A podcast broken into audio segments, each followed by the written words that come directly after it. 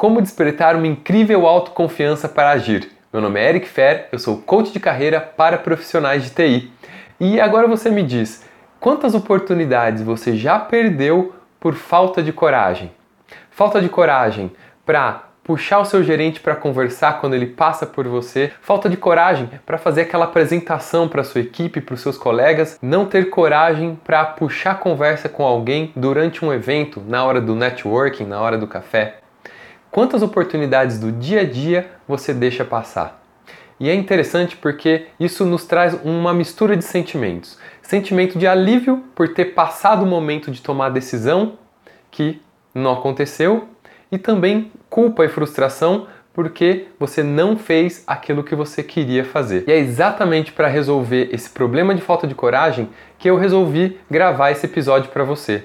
E a técnica que eu vou ensinar é uma técnica que eu uso para mim pessoalmente e também ensino para os meus clientes em coaching para superarem seus obstáculos e essa falta de coragem que acontece de vez em quando. Imagine uma situação que você não está conseguindo superar por uma falta de confiança, falta de autoestima, falta de coragem. Agora, imagine que a sua sobrevivência depende de você fazer isso que você quer fazer. Um exemplo pode ser o seguinte: Imagina que você quer muito falar com o seu gerente, você quer pedir um feedback para ele, e ele sempre passa do seu lado na sua mesa e você não tem coragem para chamá-lo para conversar. Se da próxima vez que o seu gerente passar e você não puxá-lo para conversar, um impacto terrível poderia acontecer para sua sobrevivência, para o seu bem-estar. Por exemplo, você seria automaticamente demitido.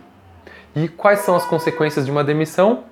instabilidade, insegurança, ansiedade, esforço para procurar uma outra oportunidade e tantas outras. E se uma demissão não é um caso muito grave para você, imagine o caso mais grave que você possa imaginar. Bom, você conseguiu entender a ideia. E se você colocar isso em ação, se você colocar isso em prática, algo muito interessante acontece. O seu nível de medo cai extremamente. O seu nível de vergonha também cai extremamente. Surge para você uma coragem que você não sabia de onde veio, mas que te dá força suficiente para agir de acordo com aquilo que você está buscando. E quando você age, você acabou de expandir os limites da sua zona de conforto. Roosevelt tem uma frase que eu gosto bastante, ele diz assim: quando nós encaramos nosso medo, nós ganhamos força, coragem e confiança ao fazer. E se você quiser que eu faça outros conteúdos sobre esse mesmo tema, coloca nos comentários eu quero, porque assim eu vou saber que eu posso fazer novos episódios sobre temas parecidos e estratégias para te ajudar a superar esses obstáculos.